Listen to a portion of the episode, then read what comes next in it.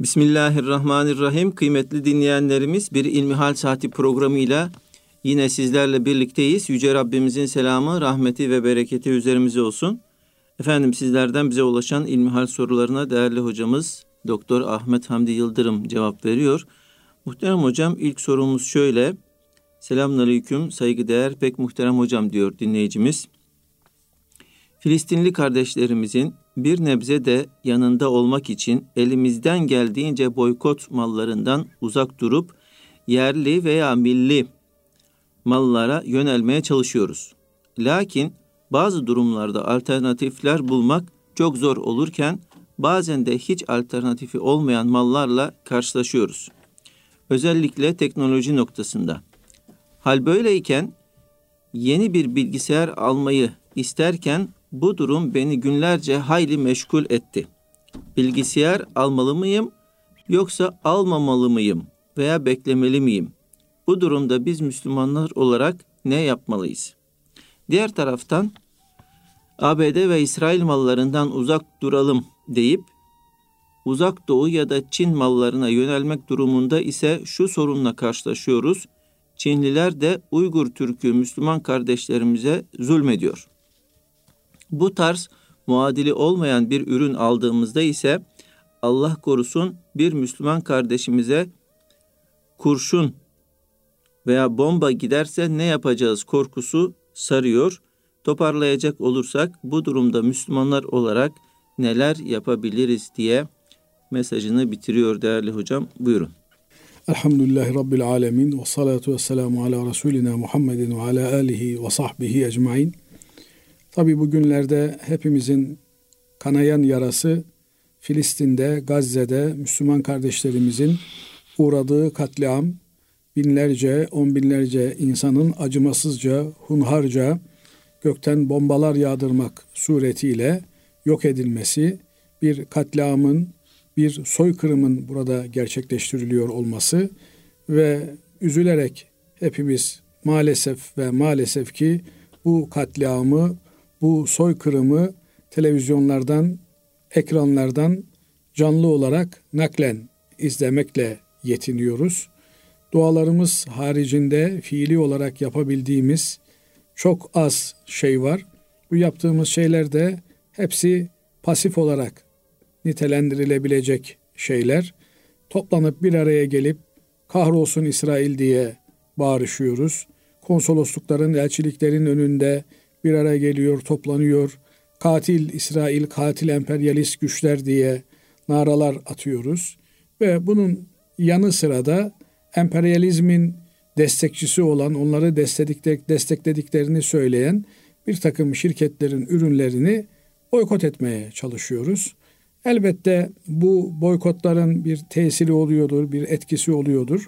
Ama bizim iki buçuk milyar İslam aleminin e, bile e, toptan hareket edemediği böyle bir boykot kampanyasında çok büyük zararlar verdirebileceğimizi düşünmüyorum. Belki düşük ölçekte, küçük ölçekte bir takım şirketlerin, bir takım markaların zarar görmesi söz konusu olabilir ama genel olarak bakıldığında e, bütünü itibariyle bu tür emperyalist siyonist şirketlerin kökünü kurutabileceğimizi düşünmüyorum. Fakat şunu net ve açık bir şekilde ifade edeyim ki biz Allah'ın bize emrettiğini yerine getirmekle, seferle emrolunmuşuz. Yoksa zaferle emrolunmuş değiliz. Cenab-ı Allah bize Allah'ın dininin muzaffer olması için çalışınız, gayret ediniz diye söylüyor, emrediyor. Bizden gayret tevfik Allah'tandır. Biz üzerimize düşeni yapmakla memuruz. Cenab-ı Allah dilediğini dilediği anda yapmaya muktedirdir. O kün feyekün ol dediğinde her şeyin olduğu kadiri mutlaktır. Evrenin, kainatın, yaratılış aleminin tamamının sahibidir. Ve Cenab-ı Allah'ın izni müsaadesi olmadan hiçbir şeyin yeryüzünde gerçekleşmesi söz konusu değildir. Bu yönüyle baktığımızda boykot etme duygusu bizi biz yapan, insan yapan, Müslüman yapan, mümin yapan bir duygu olarak bizde bulunmalı, canlı olmalı ve hiçbir zamanda bu duygu eksilmemeli, azalmamalı. Şöyle düşünmek lazım gelir. Biri size e, zulmetse, biri sizin varlığınızı yok etmeye çalışsa, siz onun sattığı ürünleri alır mısınız? Onun dükkanına girer misiniz? Uğrar mısınız? Sizin çocuklarınızı biri katletse, öldürse, siz onun ticaretinin devamı için çok basit de olsa bir katkı sunar mısınız? Elbette bütün bunların karşısında bir insan olarak yapacağımız şey bunlara karşı koymaktır. Bunlarla asla e, bir iş içerisinde, ortaklık içerisinde görünmemektir. Binaenaleyh bugün e, Filistin'de katledilen, öldürülen, şehit edilen çocuklar bizim çocuklarımızdır. Ümmeti Muhammed'in en değerli varlıklarıdır, en kıymetli e, hazineleridir. Bunun bizim sulbümüzden gelmesi, bizim neslimizden olmasıyla ümmeti Muhammed'in herhangi bir ferdi olması açısından bir farkı söz konusu değildir. Nihayetinde orada da anneler babalar evlatlarını kaybediyorlar, evlatlar annelerini babalarını kaybediyorlar. Onların yaşadığı acıyı bir Müslüman olarak zaten hissetmiyorsak, bir insan olarak yüreğimiz sızlamıyorsa bizim ne Müslümanlığımızdan ne de insanlığımızdan bahsedilemez. Binaenaleyh bizim en azından bu yapılanlara karşı nefretimizin bir simgesi olarak, bir göstergesi olarak bu boykotu, bu katliamın destekçisi olan, aleni olarak, aşikar olarak destekçisi olan büyük şirketlerin ürünlerini boykot etmemiz gerekiyor.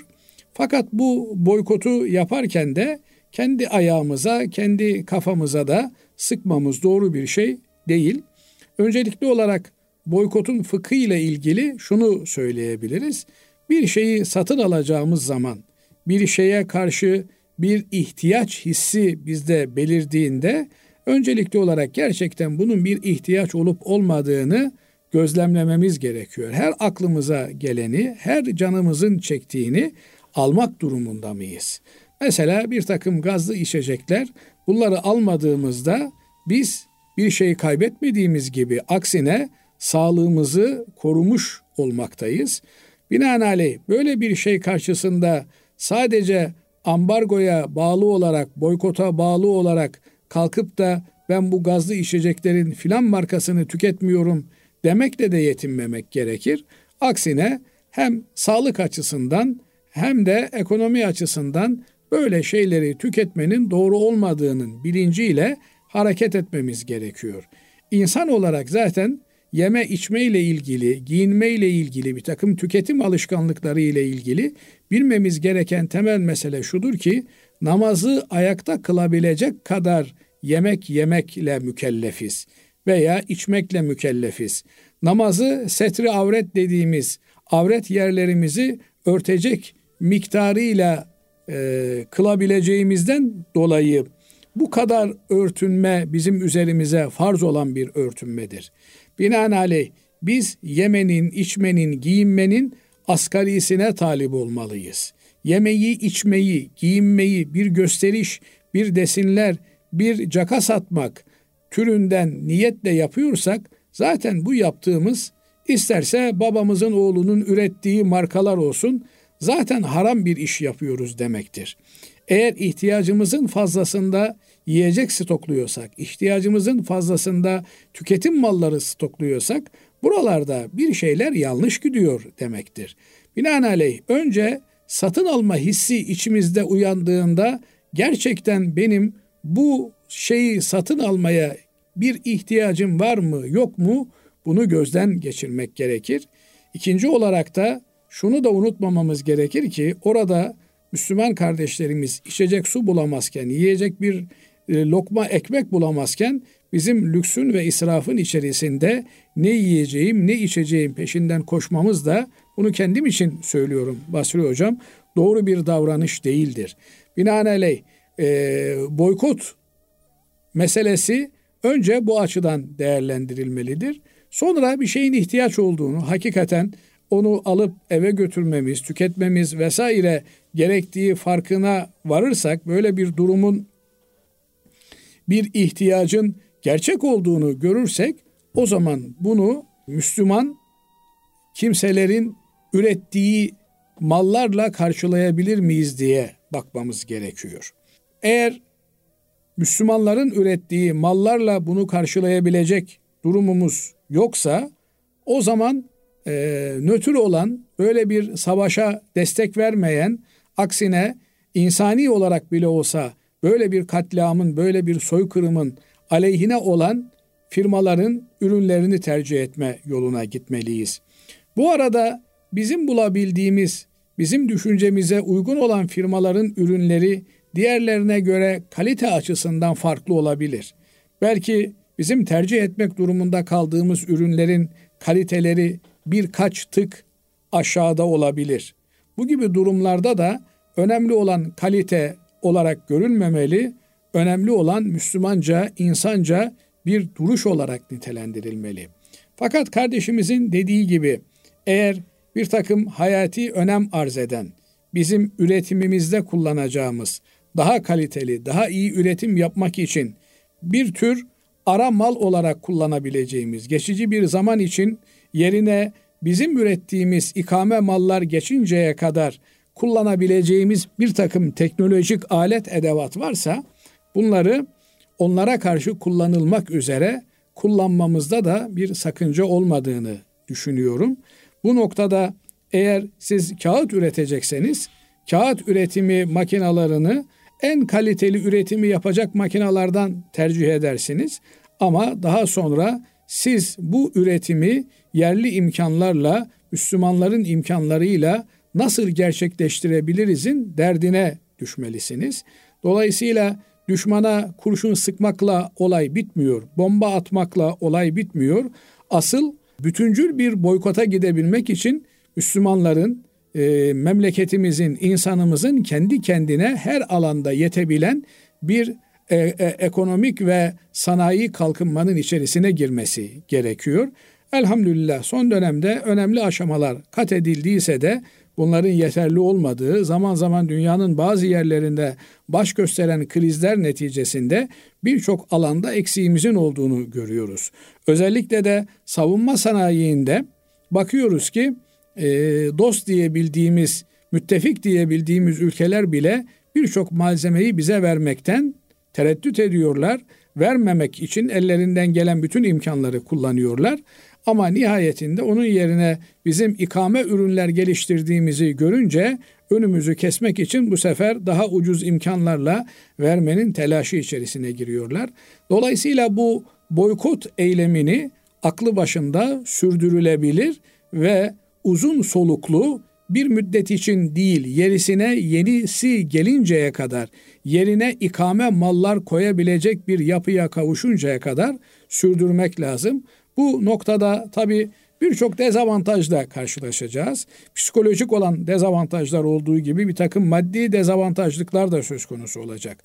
Söz gelimi kalite açısından değerlendirilecek. Efendim bir takım insanlar üstündeki gömleği, altındaki e, pantolonu, ayağındaki ayakkabıyı göstererek ben bunların hangisini e, reddedebilirim? Mecburen bu sizin boykot ettiğiniz ürünleri ben kalitemi korumak adına devam ettirmeliyim filan diye bir söylemin içerisine girebilir.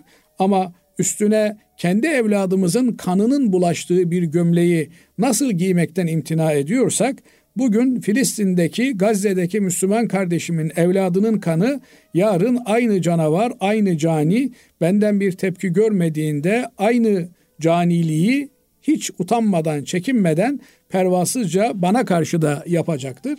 Dolayısıyla karınca kararınca hani karınca İbrahim Aleyhisselam'ı ateşe atmak için toplanan e, odunlara, yakılan ateşe su taşımaktaymış da birileri demiş ki senin taşıdığın sudan ne olacak? Ateş çoktan bacayı sardı, her taraf yanıyor. Sen hangi suyu götüreceksin de o ateşi söndüreceksin? Derler ki karınca ben safım belli olsun diye uğraşıyorum. Binaenaleyh boykot meselesinde en önemli mesele, en önemli psikolojik duruş safımızın belli olmasıdır.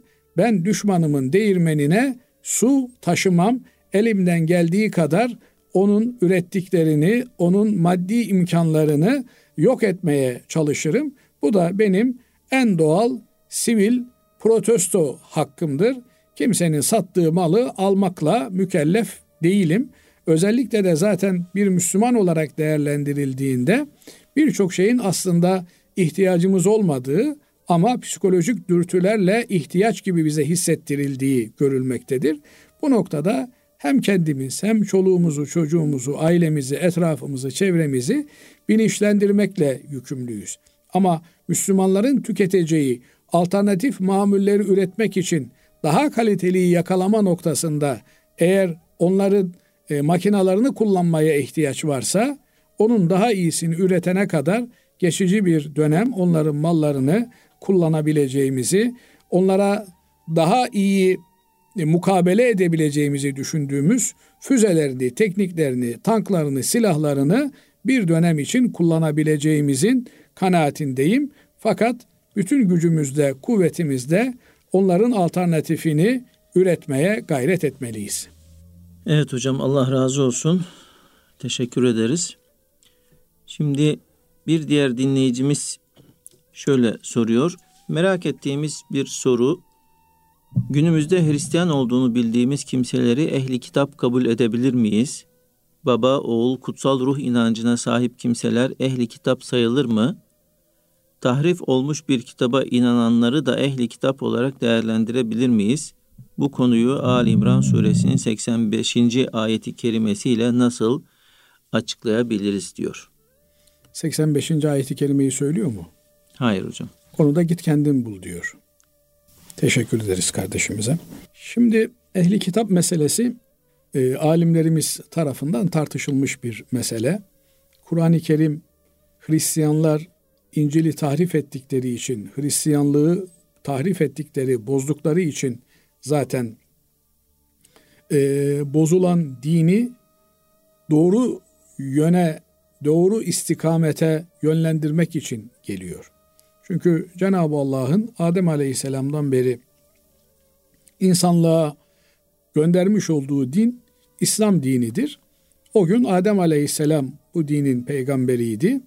Sonra sırasıyla peygamberler geldiler ve nihayetinde İsa Aleyhisselam gelip de arada uzun bir müddet peygambersiz bir dönem geçtikten sonra Hz. Muhammed Mustafa sallallahu aleyhi ve sellem bozulan, raydan çıkan ve tahrif edilen dini düzeltmek üzere Cenab-ı Allah'ın peygamberi olarak son din İslam dininin son temsilcisi olarak Cenab-ı Allah tarafından Kur'an-ı Kerim'le gönderilmiş oldu.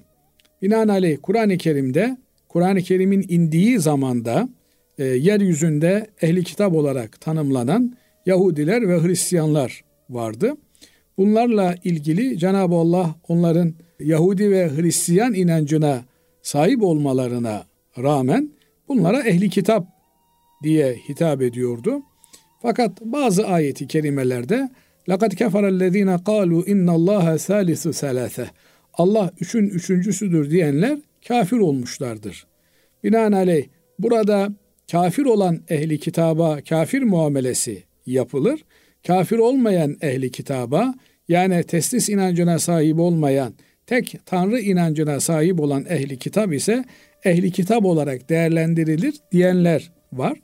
Fakat ağırlıklı olarak e, alimlerimizin sahip olduğu kanaat şudur ki eğer ahiret inancı varsa öldükten sonra dirilmeye yaptığımız ettiğimiz her şeyin hesabını vereceğimize inanıyorsa bir kimse iyi yapanın iyilik göreceği, kötülük yapanın kötülük göreceği şeklinde bir inanca sahipse bu kimse ehli kitaptandır.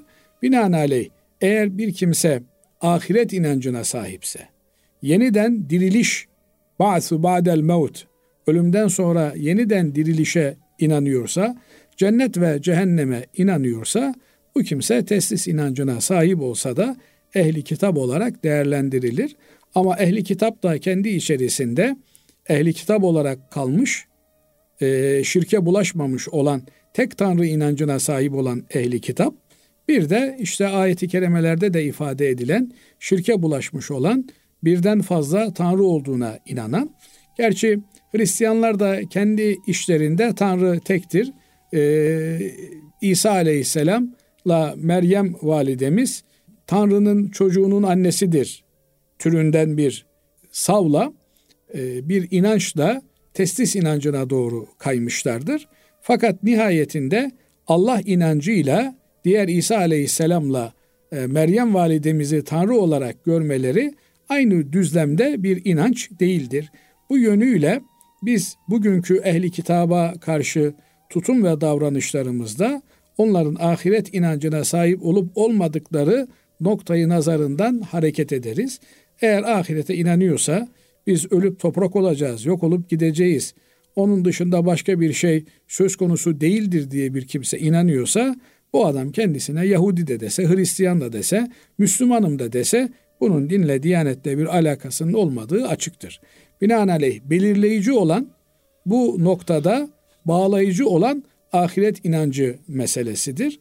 Bu noktayı arz ettikten sonra kardeşlerimiz muhataplarının ahiret inancına sahip olup olmadıklarını anlayabilirlerse onların ehli kitap olduğunu, eğer ahiret inançları yok, hayat bu hayattan ibaret, öleceğiz, iş bitecek diye düşünüyorlarsa o zaman onların adlarının ehli kitap isimleri olmasının bir ehemmiyeti yok. Onlar herhangi bir kitaba tabi değillerdir. Evet Allah razı olsun değerli hocam. Kıymetli dinleyenlerimiz şimdi kısa bir ara veriyoruz. Aradan sonra kaldığımız yerden devam edeceğiz. Kıymetli Erkam Radyomuzun dinleyenleri İlmihal Saati programımıza kaldığımız yerden devam ediyoruz. Selamünaleyküm hocam diyor dinleyicimiz. Araba almayı düşünüyoruz ve faize bulaşmaktan da imtina ediyoruz. Evim gibi nokta nokta evim gibi kuruluşlardan alabilir miyiz? Daha önceki açıklamanızı 8 yıl önceki dinledik. 2021 itibariyle bu kurumlar BDDK bünyesine dahil olduktan sonra araba veya ev almak caiz midir? İşleyişinde herhangi bir değişiklik olup olmadığını bilmiyoruz. Sizin kıymetli görüşünüze ihtiyacımız var diyor. Estağfurullah. Öncelikle şunu ifade edeyim ki bu tür kuruluşlar e, herhangi bir e, bankaya oranla çok daha ehvenişer kuruluşlardır. Banka derken de katılım bankası veya e, konvansiyonel banka ayrımı yapmıyorum. Elbette katılım bankaları konvansiyonel bankalara göre e, daha ehvenişer olarak kabul edilir. Ama bu tür organizasyonlar katılım bankalarına göre de daha avantajlı, daha ehvenişer olarak kabul edilirler. Burada şöyle temel bir problem söz konusu. Eğer bu e, tür kuruluşlar e, fonlama e, teşkilatları mevcut bir malı satıyorlarsa, bir arabayı, bir evi satıyorlarsa ve bunu satarken de çoklu sistemle satıyorlarsa yani bir arabayı 10 kişiye satıp da bunlardan bir tanesi arabanın sahibi oluyor, diğerleri de arabanın sahibinin kullanımına binaen kirasına e, talip oluyorlarsa bu organizasyonda bir problem yok. Ama iş bir reel mal üzerinden değil, sadece bir para organizasyonu ise, bir finansman organizasyonu ise bu e, bir takım mahzurlu, tehlikeli boyutlar içeriyor demektir. Binaenaleyh e, imkanı olmayan kardeşlerimiz bir araba almayı düşünüyorlarsa aynı sistemi kendileri yapabilirler. Nasıl yapabilirler? 5 kişi, 10 kişi kendileri bir havuz oluşturabilirler. Bu oluşturdukları havuzda aynen bu sistemlerin çalıştığı gibi bir e, sistem üzerinde karşılıklı olarak birbirlerine araç taahhüdünde bulunabilirler. Burada temel problem Türkiye gibi 3. dünya ülkelerinin, gelişmekte olan ülkelerin enflasyonist bir ekonomik sistemin içerisinde olmaları problemidir. Yoksa insanlar borçlanarak uzun vadeli bir şekilde araç alabilirler. Fakat uzun vadeli borçlanmalar e, bir sıkıntı doğurduğundan dolayı hiçbir firma kendisi bizzat bu satış işlemini yapmamakta, yapamamakta, yapmaktan imtina etmektedir. Aracı kuruluş olarak bankalara yönlendirmektedir. Bankalar da fonlamayı yaparken kendi babalarının parasını vermedikleri için sadece topladıkları mevduatı da kullanmakla yetinmeyip onun üzerine devletin kendilerine vermiş olduğu 1'e 10 nispetinde e, ekstradan fonlama yapabildikleri için adeta piyasaya mevcut olmayan parayı sürmektedirler. Bu da enflasyonist etki yapmakta. Böylece fiyatlar önü alınamaz boyutlara ulaşmaktadır. Bugün yaşadığımız problemlerin temelinde de bu gelmektedir. Şimdi sistem değişikliği yapılmış. Artık bankalar eskisi gibi bedava fonlama yapmıyorlar. Fonlamanın maliyetleri yükselmiş. Buna göre de efendim araba alımları düşmüş. Çünkü eskiden milletin parasıyla araba alıyordu vatandaş. Şimdi ise kendi parasıyla alması tercih ediliyor. Eğer bu kendi parasıyla alma becerisini gösterebilirse vatandaş helalinden kimsenin hakkına hukukuna girmeden bir araba sahibi olmuş olabilir. Kendisi e, bir seferde alabilecek parayı bulamıyorsa o zaman bu tür organizasyonların yaptığı gibi 5 kişi, 10 kişi, 20 kişi Müslümanı bir araya getirip bir arkadaş grubuyla bu tür tasarruflarını biriktirebilirler ve kendileri de kendi ihtiyaçlarını kendi aralarında birilerine komisyon ödemeden gerçekleştirebilirler. Dolayısıyla işte 100 kişiyi bir araya getirip de bundan %20 komisyon alan bir şirket üzerinden bunu yapmaktansa Müslümanlar birbirleriyle güvenerek birbirleriyle iş yapabilecek zeminleri koşturmalılar. Yok bunu yapamıyorsa o zaman illa bir arabam olsun telaşı içerisinde olmalı. Olmamalı kimse. Yani memlekette herkesin arabası yok.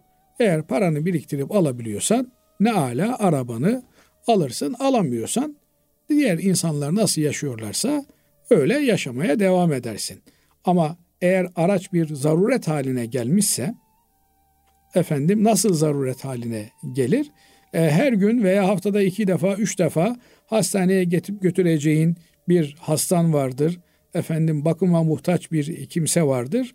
Onunla ilgili de devlet elinden gelen kolaylıkları gösteriyor ama buna rağmen alamıyorsa burada da e, bu tür kurum ve kuruluşlardan destek alabilir. Ama durduk yere böylesi daha cazip, böylesi daha e, benim yorulmadan finans elde edebileceğim bir enstrüman diyerek bunlara başvurmak doğru değildir. Evet. Azerbaycan'dan bir soru var değerli hocam. Merhaba efendim, hayırlı günler diyor kardeşimiz. Benim telefonumda sesli Kur'an sureleri, Kur'an'la ilgili resimler var. Ben telefonumda yer açmak için bunların bir kısmını silmek istiyorum. Bunları silmek günah mıdır? Yok. Bunları silmek günah değildir ama bunları silip yerine ne koyacağınız meselesi önemlidir. Bir defa Kur'an'ı silme ifadesi veya Kur'an ayetlerinin görüntülerini silme ifadesi bir Müslümanın e, ağzına alması doğru olan ifadeler değil. E, elinizdeki telefonda her türlü oyun oyuncak olacak ama e, Kur'an-ı Kerim'e sıra gelince efendim e, yer kaplıyor, işgal ediyor diye ilk feragat edilebilecek, ilk gözden çıkartılabilecek program olarak Kur'an programını görmek doğru değil. Ama hakikaten elinizdeki telefonun efendim e, hafızası artık yetersiz hale gelmiştir. Özellikle de ses dosyaları önemli miktarda bir yer işgal ediyorlardır. Binaenaleyh telefonunuzu daha rantabl kullanabilmek için bir program silmeye ihtiyacınız varsa bunu telefonunuzdan silebilirsiniz. Asıl mesele Kur'an'ı hayatımızın bir parçası haline getirebilmektir. Mushafı günlük yaşantımızın Kur'an okumayı, Kur'an dinlemeyi günlük rutinlerimizin içerisinde ana e, merkeze oturtabilmektir. Yoksa Kur'an dinlemedikten sonra, Kur'an okumadıktan sonra, Kur'an'la haşır neşir olmadıktan sonra bütün Kur'an programları bizim telefonumuzda yüklü olmuş olsun. Bütün Kur'anlar, bütün kıraatlarıyla beraber bizim kütüphanemizin en baş köşesinde yer ediyor olsun. Eğer hayatımıza aksetmiyorsa, günlük rutinimizin içerisinde, günlük virtlerimizin içerisinde Kur'an okumak, Kur'an'la meşgul olmak bir yekün tutmuyorsa Bunun bir anlamı olmaz. Ama e, ihtiyacımız olmayan, başkasının ihtiyacını görebilecek bir mushafı nasıl kütüphaneden başkasına devretmek mümkünse bilgisayarımızda da efendim cep telefonumuzda da e, daha rantabl kullanış sağlayabilmek için bir takım programları değiştirmemizde sıkıntı olmayacağı kanaatindeyim. Asıl olan Kur'an'ın günlük hayatımızın içerisinde ne kadar var olduğudur. Günde kaç saatimizi Kur'an'la geçirebildiğimiz meselesidir. Allah razı olsun. Efendim diğer bir soru şöyle. Ortak ATM'den değil de kendi bankamın vadesiz hesap ATM'sinden günlük limit üzerinde para çekmeye kalkarsam işlem ücreti adı altında para kesiliyor. Zaten vadesiz hesap bankaya faizsiz borç vermektir. Ben de günlük limitin üzerinde para çekersem bu aynı cins parayı satıp bankanın kestiği faiz olmuyor mu? Çünkü anlaşma oluyor. Cevaplarsanız sevinirim diyor. Oluyor diyelim. O zaman sen de faiz yemiş oluyorsun veya yedirmiş oluyorsun. Yani şimdi banka bir hizmet veriyor. Ben bankanın avukatı değilim. Bankanın fetva kurulu danışmanı da değilim. Ama insaflı olarak düşünüldüğünüz düşündüğünüzde gecenin birinde kalkıyorsun, gidiyorsun, bir bankamatiğin önüne kartını koyuyorsun, oradan para çekiyorsun. Banka sana bir limit tanımış. Demiş ki kardeşim sen gecenin birinde ikisinde buradan 500 liraya kadar çekebilirsin. 1000 liraya kadar çekebilirsin. Eğer bu sınırsız olmuş olacak olsa o zaman millet oradan bir gecede 50 milyonunu, 100 milyonunu, 1 milyarını çeker. Dolayısıyla ister istemez adil bir dağıtım söz konusu olabilsin diye insanların gece karşılaşabilecekleri problemlerine bir nebze yardımcı olabilmek adına belli limitler koymuşlar. Bunlar da e, dönem dönem artırılıyor. 3 bin lira, 5 bin lira, 10 bin lira bir limit koymuş. Sen bu limitin üzerinde eğer oradan para çekmek istiyorsan oraya o paranın konulması, getirilmesi, götürülmesi, orada o bankanın çalıştırılması, o bankamatiğin harcadığı enerji, o bankamatiğin masrafı vesaire bunların hiçbirini hesaba katmadan efendim ben paramı koyuyorum istediğim zaman yani biri bir kimseye borç verse bile bir diyelim ki ben sizden borç aldım Basri hocam. E, gecenin birinde kalkıp da gelip kardeşim ben sana borç vermiştim ver onun bana 200 lirasını 300 lirasını der misiniz? Yani edep var adap var. Gecenin ikisinde üçünde çok olağanüstü bir şey olmadan kimse kimseyi telefonla bile rahatsız etmez. Etmesi uygun değildir. E, ama sen böyle bir hizmeti gecenin ikisinde, üçünde, dördünde neyse alacaksın. Alırken de e, limitsiz bir şekilde ben bunu kullanacağım diyeceksin. Bu doğru olan bir şey değil. Dolayısıyla herkes bunu yapmasın diye bir takım e, efendim limit aşım ücretlerini koymuşlardır. Koymak da haklarıdır. Niye? Orada bir masrafları söz konusu. Bunu belli bir limite kadar sizin oranın müşterisi olmanız hatırına size bir ikramları olarak düşünülebilir. Ama eğer o limiti aşıyorsanız siz artık ikram sınırlarını zorluyorsunuz demektir. Yani e, bir yere misafirliğe gittiniz. Efendim bir bardak, iki bardak, üç bardak çay içersiniz. Hadi beş bardak çay limitiniz olsun. Yani üçüncü demliği devirdikten sonra da dördüncü demliği istemez bir insan. E kardeşim ben misafir değil miyim? Yani misafirliğinde bir haddi var, hududu var. Biliyorsunuz bizim Anadolu irfanında da misafirlik üç gündür denir. E kardeşim ben geldim burada beş gün kalayım. Limit aşım ücreti ücrete tabi hale gelir ondan sonra. Evet. Binaenaleyh burada verilen bir hizmet var bila bedel. Bu hizmet bir şeyin karşılığı değil. Eğer paraya oraya yatırmanın karşılığı olarak düşünülecek olursa bu hizmet o da sakıncalı hale gelir. Ama o hizmetin bila bedel olan kısmı yani mesela siz sirkecide birine borç para vermişsiniz. Şimdi birini sirkeciye gönderip ondan parayı tahsil edebilmek için tutacağınız adama bir bedel ödemeniz lazım. Yani adam babasının hayrına sizin için arabasına binecek veya dolmuşa binecek, gemiye binecek, sirkeciye gidecek, parayı alacak, aynı şekilde geri gelecek size Ümraniye'ye, Üsküdar'a, Kartal'a parayı teslim edecek. E bunun yol ücretini istediğinde de iş mi yani şimdi bu senin yaptığın diyeceksiniz. Bu olmaz. Onun için bu kardeşimize tavsiyemiz limitini aşmasın. Evet. Bugünlük son sorumuz değerli hocam şöyle. Dinleyicimiz şöyle bize yazıyor. Size soracağım bu soruya cevabı Kur'an ve sünnet dairesi içerisinde cevap vermenizi istiyorum. Rabbim şimdiden razı olsun. Bazı sohbet yerlerinde dersin bitiminde ışıklar kapatılıyor ve orada bulunanlar yere oturuyor. Sonrasında Allah Allah diye sesler çıkarıyorlar. Bunu Allah Resulü sallallahu aleyhi ve sellem yapmış mı? Ya da sahabe ya da mezhep imamları yapmışlar mı?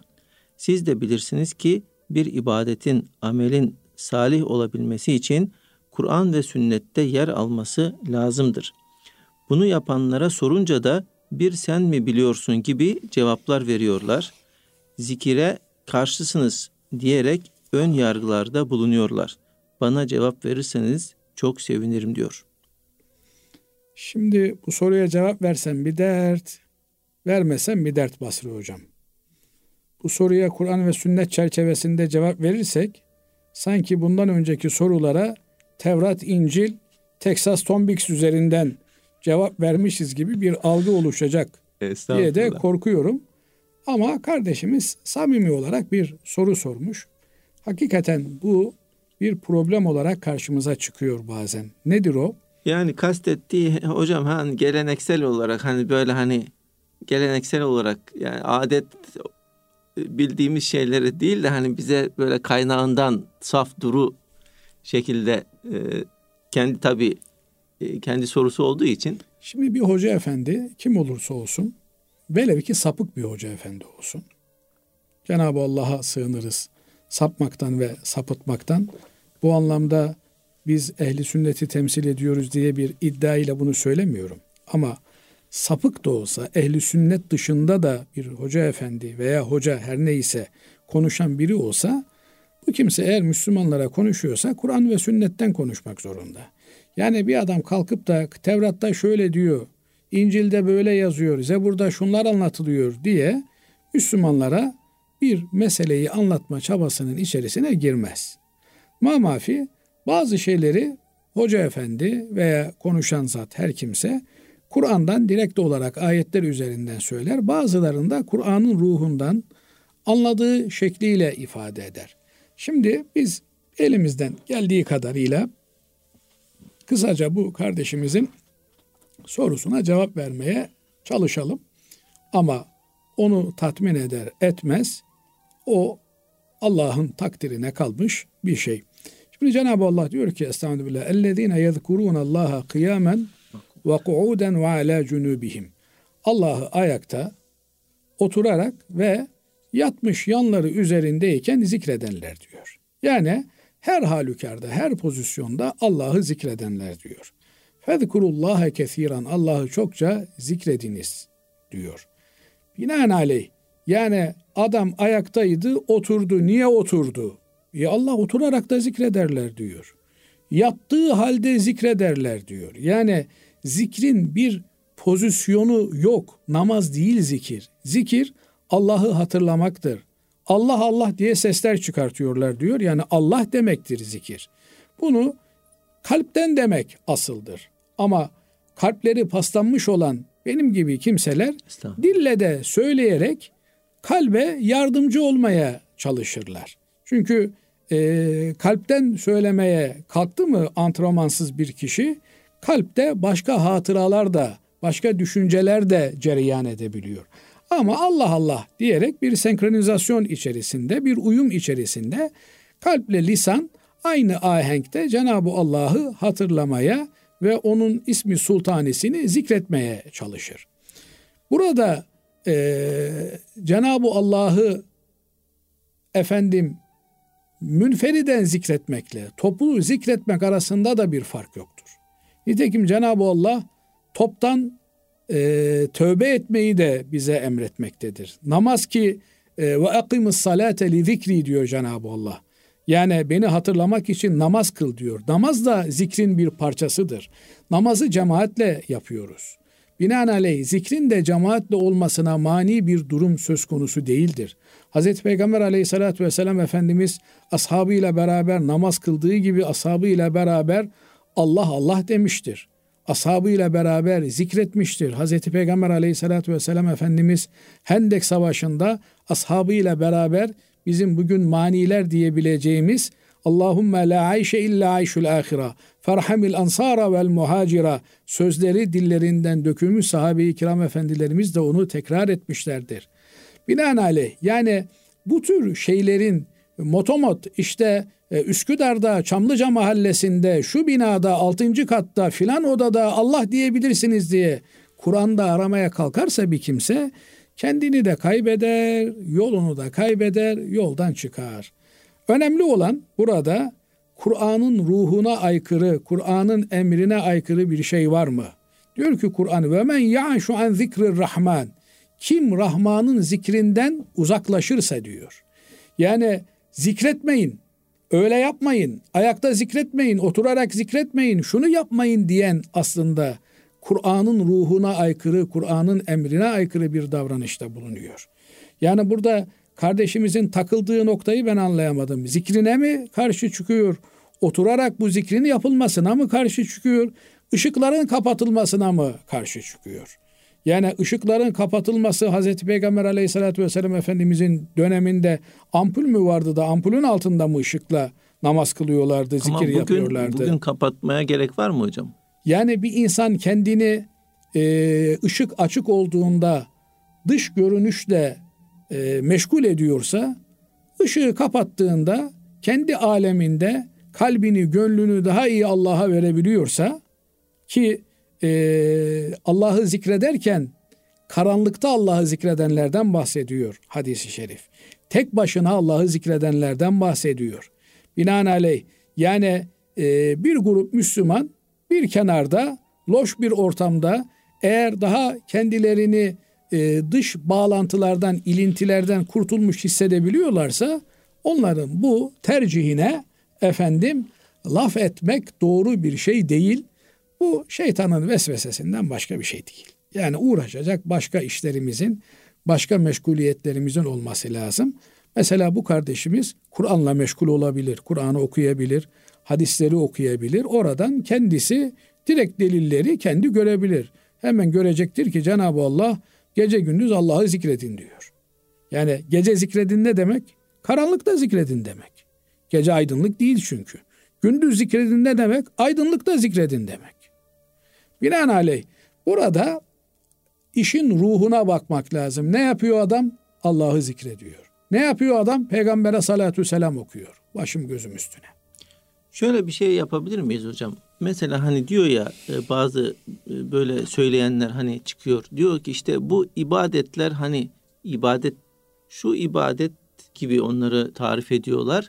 Bu İslam'da yok diyorlar. Mesela böyle bir bize bir örnek verebilir misiniz? Hani e, şöyle bir şey mesela dinimize göre ibadet değildir. Şöyle Daha kolay anlaşılması bakımından. Doğru diyorsunuz. Çok yerinde bir müdahaleniz oldu. Allah razı olsun. Teşekkür ederim. Arada bir böyle müdahale ederseniz de iyi oluyor Basri Hocam. Yani evet. soruyu sorup ondan sonra çay içmeye gitmek olmuyor. Şimdi e, şöyle bir şey yaparsa e, adam, kardeşim salı günü ikindi namazından sonra oturur 12 kişi 752 defa Subhanallah dersen şu kadar sevap alırsın. Bu bidattir. Bu dine ilave etmek demektir. Bu Allah muhafaza etsin adamı dinden imandan edecek bir şeydir. Ama yani fırsat buldukça Allah de, fırsat buldukça istiğfar de. Bir araya geldiğimizde ya kardeşim kapatın lambaları, gıybet edeceğimize Allah diyelim. Bu Hazreti Peygamber'in sünnetinde var mıydı da bunu böyle yapıyorsun? Sorusu önemli bir soru. Şimdi İslam alimleri farklı ekollere mensuplar. Hadisçi dediğimiz ekol yani hadisle meşgul olanlar bir işi yapmak için onun hadiste kopyasını ararlar. Ama fukaha bir işi yapmaya mani bir durum var mı diye bakarlar. Yani Hazreti Peygamber oturup ashabıyla ışıkları kapatıp sohbet etmiş mi veya zikir yapmış mı diye bakarken öbürü, öbürü peygamber böyle bir şey yasaklamış mı diye bakar. Fakat sizin söylediğiniz yani bir şeyi ibadet olarak ortaya koymak.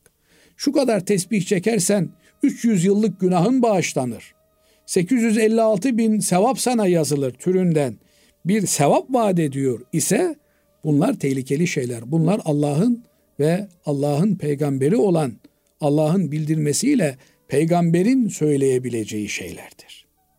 Ama böyle bir iddiası olmadan, böyle bir efendim tespiti, tahdidi olmadan fırsatı bulmuşuz, bir araya gelmişiz. Ya Allah, Bismillah, Allahu Ekber diye zikir çekiyorlar.